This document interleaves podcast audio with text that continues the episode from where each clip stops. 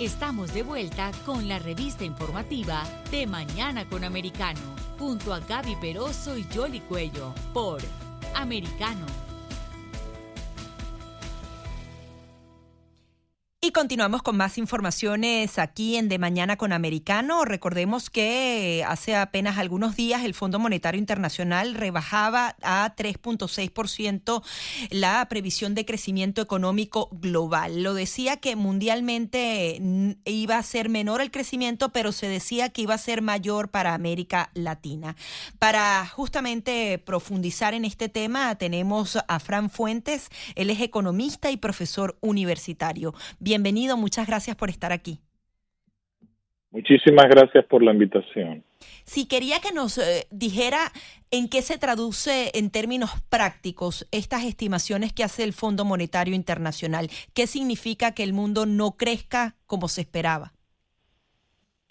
Bueno, esto sin duda durante estas reuniones de primavera que hubieron la semana pasada, eh, hay una todo un efecto importante a nivel global de la invasión rusa y de sus consecuencias sobre la inflación.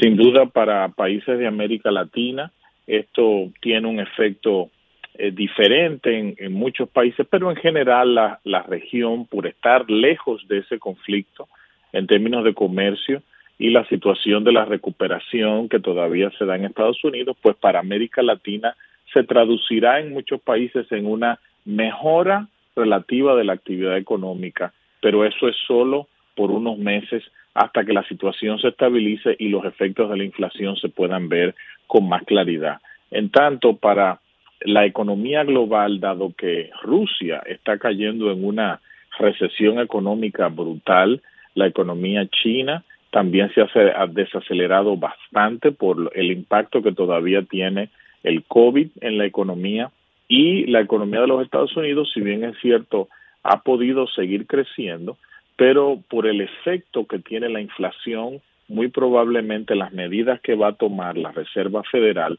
y que va a tener que tomar el gobierno para reducir el gasto público van a tener que desacelerar esa actividad económica, ese crecimiento hacia finales del año.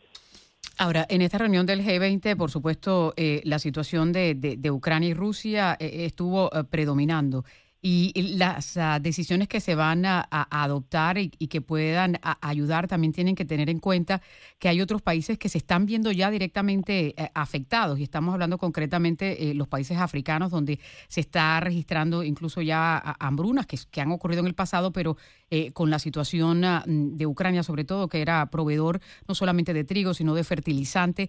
¿Esto se ha tenido en cuenta para hacer esos cálculos de reducción de crecimiento, pero ha sido suficiente? Porque lo que uno está observando es que parece que esta guerra no va a tener fin, al menos por ahora. Así es, sin duda los cálculos que se están haciendo son muy preliminares, se van a hacer muy probablemente unas eh, actualizaciones en los próximos meses, dado que esta situación es muy fluida, todavía es muy dinámica. La invasión rusa fue el centro de, eh, en, el, en este caso, la invasión rusa a Ucrania fue el centro de la discusión y su impacto a nivel mundial. En un momento, la directora gerente del fondo, eh, Cristalina Georgieva, dijo que eh, una guerra en Ucrania implicaba hambruna en África, como usted bien lo decía, por el impacto que tiene en el eh, comercio de alimentos y en los precios de artículos tan sensibles como el trigo. Y todo esto tiene obviamente una repercusión más adelante, porque tenemos que tomar en cuenta de que una de las decisiones más trascendentales que se han tomado en medio de esta situación ha sido de que la Unión Europea ha decidido iniciar un proceso de eliminar sus compras de petróleo a Rusia y para el año 2027 se espera que ningún país europeo compre petróleo de Rusia. Esto sin duda va a acelerar el uso de energías alternativas y de la transición hacia lo verde, pero también va a afectar el volumen de comercio a nivel mundial. Es decir, esta guerra no solo va a tener repercusiones en el corto plazo, sino que va a tener repercusiones serias en el largo plazo, sobre todo cuando vemos el impacto que esto está teniendo sobre la economía rusa, que está reduciendo su nivel de crecimiento hasta crear una recesión económica. Hay una depreciación brutal del rublo y eh, su lugar en la economía mundial eh, se está perdiendo por minuto a lo largo de esta invasión. Ha sido una situación que eh, ha sido contrastada con todas las eh, sanciones económicas que tanto los Estados Unidos como la Unión Europea y los países aliados a los Estados Unidos han puesto a Rusia. Es decir, el mundo ahora mismo está en una situación de mucha incertidumbre porque este ha sido un shock sobre otro. Venimos saliendo del shock del COVID, venimos eh, entrando a un nuevo shock con la guerra que ha recrudecido el shock del impacto en las cadenas de valor y en la inflación. Es decir, estamos en tiempos muy, muy difíciles para los hacedores de política y para todos los hogares y empresas a nivel mundial. Ahora, viéndolo desde ese punto de vista, ¿Rusia perdería muchísimo a largo plazo o siempre va a tener clientes para exportar su petróleo? Porque dicen que incluso en medio de la guerra ha mantenido, incluso aumentado esas exportaciones, porque bueno, hace negociaciones con China, con algunos países árabes, con India. Eh, realmente Rusia tiene una, una repercusión, se habla de recesión, pero a la vez siguen ingresando miles de millones de dólares diariamente para financiar la guerra. Sí, sin duda, eh, que un país tenga como proveedor de su petróleo a Rusia no es una decisión que se puede deshacer de un día para otro. Entonces, todavía se va a ver que Rusia durante este año va a tener unas exportaciones de petróleo importantes porque sus principales clientes son China y la Unión Europea. Sin embargo, con esta decisión de la Unión Europea, el, golpe a Rusia lo vamos a ver a lo largo de los próximos años y se va a intensificar cuando entremos en 2023, porque es una decisión ya tomada por los europeos, que son uno de sus principales clientes.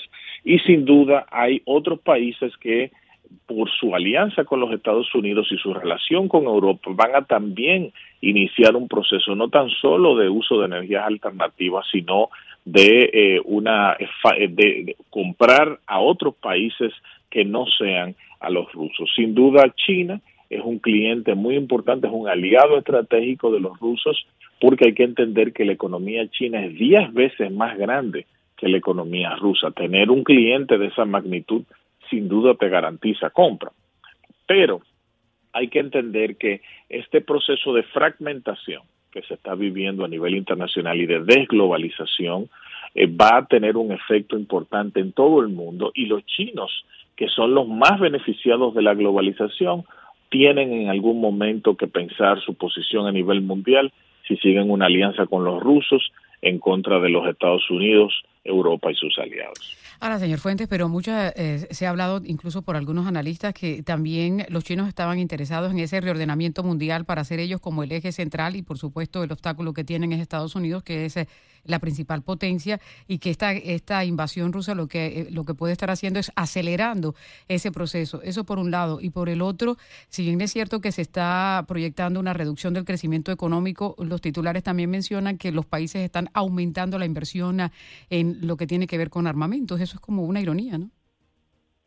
Sí, sí, sin duda, eh, para iniciar con tu segunda pregunta, el, el, el armamento eh, como ustedes se dan cuenta de que a lo largo de la historia del siglo XX, el, la compra de armamento ha servido incluso para acelerar el crecimiento económico. Pasó con los Estados Unidos durante la Segunda Guerra Mundial y ha pasado en diferentes momentos de la historia, tanto en Europa como en otros países de Asia. Sin embargo, el tema de, de el, el impacto que tiene esto en el reordenamiento geopolítico, mucho va a depender de cómo los Estados Unidos y China manejen esta situación. La economía china ha venido durante las últimas cinco décadas en un crecimiento sostenido que le ha otorgado el segundo lugar, eh, sobrepasando incluso ya Japón como la segunda economía más importante del mundo y muy probablemente en un par de décadas sea tan grande o quizás supere en tamaño a la economía de los Estados Unidos. Sin embargo, el, el problema de los chinos es como lo que pasa con los nuevos ricos. El, no, el dinero no te da clase. Los Estados Unidos tiene todavía la diplomacia, las relaciones y el know-how de lo que es ser una superpotencia a nivel internacional. Los chinos pueden tener el dinero, pero todavía les falta eso. Lo importante para los Estados Unidos y para los europeos es no perder sus zonas de influencia a nivel internacional que es lo que lamentablemente se ha visto en los últimos años, en donde los Estados Unidos estuvo tomando una posición más hacia lo interno y abandonando su lugar a nivel internacional. Cada vez que los Estados Unidos hace eso, le da más chance a los chinos. Y una economía mundial dominada por los chinos es una economía mundial muy diferente a la que tenemos hoy, donde los chinos no necesariamente operan con las mismas reglas, porque debemos entender que la economía china no es una democracia, no operan con las mismas reglas que se opera cuando una economía democrática como la economía de los Estados Unidos y las europeas dominan a nivel internacional. Por eso hay que tener mucha cautela en la manera en que los Estados Unidos va a seguir procediendo a nivel internacional porque su liderazgo no puede ser abandonado porque quienes van a tomar su lugar a nivel internacional no necesariamente van a trabajar en favor de la democracia, el libre mercado y la estabilidad. Ahora, hablemos de esas oportunidades que podrían tener algunos países latinoamericanos en la venta de materias primas, eh, porque justamente ellos podrían ir reabasteciendo el mercado, pero China, que ya tiene bastante tiempo en América Latina, se podría aprovechar de esas materias primas y también sacar ventaja de esto con esta nueva ruta de la seda y todos los planes que tiene para América Latina? Sí, mira, eh, China hizo un gran trabajo en los últimos cinco años de empezar un proceso de reconexión con la región. Es tanto así que los chinos lograron que muchos países de América Latina que reconocían a Taiwán como país, que en ese momento eran unos 18, se redujeron a apenas 8 en los últimos cinco años por el, eh, la agresividad de China en hacer acuerdos de libre comercio, en establecer relaciones comerciales y financieras con los países de la región. Sin duda, los chinos tienen un, un su, su, ojo puesto en la región, que es sin duda el, el, espacio natural de los Estados Unidos por su liderazgo y su ubicación geográfica, pero los grandes jugadores de la región, que son Brasil, México, Chile, Argentina, Perú, esos países ya han establecido muchos de ellos acuerdos de libre comercio con China. De hecho, les recuerdo que el acuerdo famoso transpacífico que durante los últimos años eh, estuvo en, en un letargo, pues es uno de los elementos más importantes para China fortalecer sus relaciones con el Cono Sur. Entonces, en ese proceso, muchos de estos países de la región, sobre todo los más grandes, van a beneficiarse de una relación de, mucho más cercana con eh, los chinos, pero sin duda eso también va a poner presión a su relación comercial y política con los Estados Unidos. Hay países que tendrían una gran oportunidad en, en, en, medio de esta situación, sobre todo los países pequeños, si logran eh, tener acceso a ese mercado chino pero todavía el know-how de los países como Centroamérica y el Caribe es más limitado. Los países grandes son los que van a tener más oportunidades en este proceso eh, con, eh, con China de cara al futuro. Pues hay que seguir monitoreando todo lo que ocurre con la economía ah, en el mundo y queremos agradecerle, eh, Frank, su participación aquí en De Mañana con Americano. Siempre es un placer. Igual, muy amable. Es Fran Fuentes, economista y profesor universitario. Así está la economía.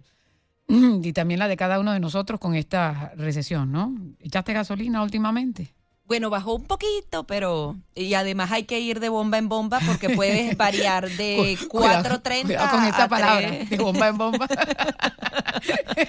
de pronto te dice, va a explotar. Es verdad, nosotros le decimos bomba, estaciones de, estación de, gasolina. Yo también le digo bomba, ¿no? Pero por eso, pero como ya esa palabra está casi que prohibida en todas partes, en fin. Así es, eh, cada vez es más. Yo no sé, eh, porque lo que vas a buscar la más económica te estás gastando también el poquito que te queda en la reserva. ¿no? Te, te, tiras 3, 4 millas para buscar una más barata y ahí, ahí al final se te va el agua. Al final uno tiene que parar donde sea porque si no se queda sin gasolina. Pero nosotros no, tenemos mucha gasolina más aquí, así es que vamos a una pausa y regresamos enseguida.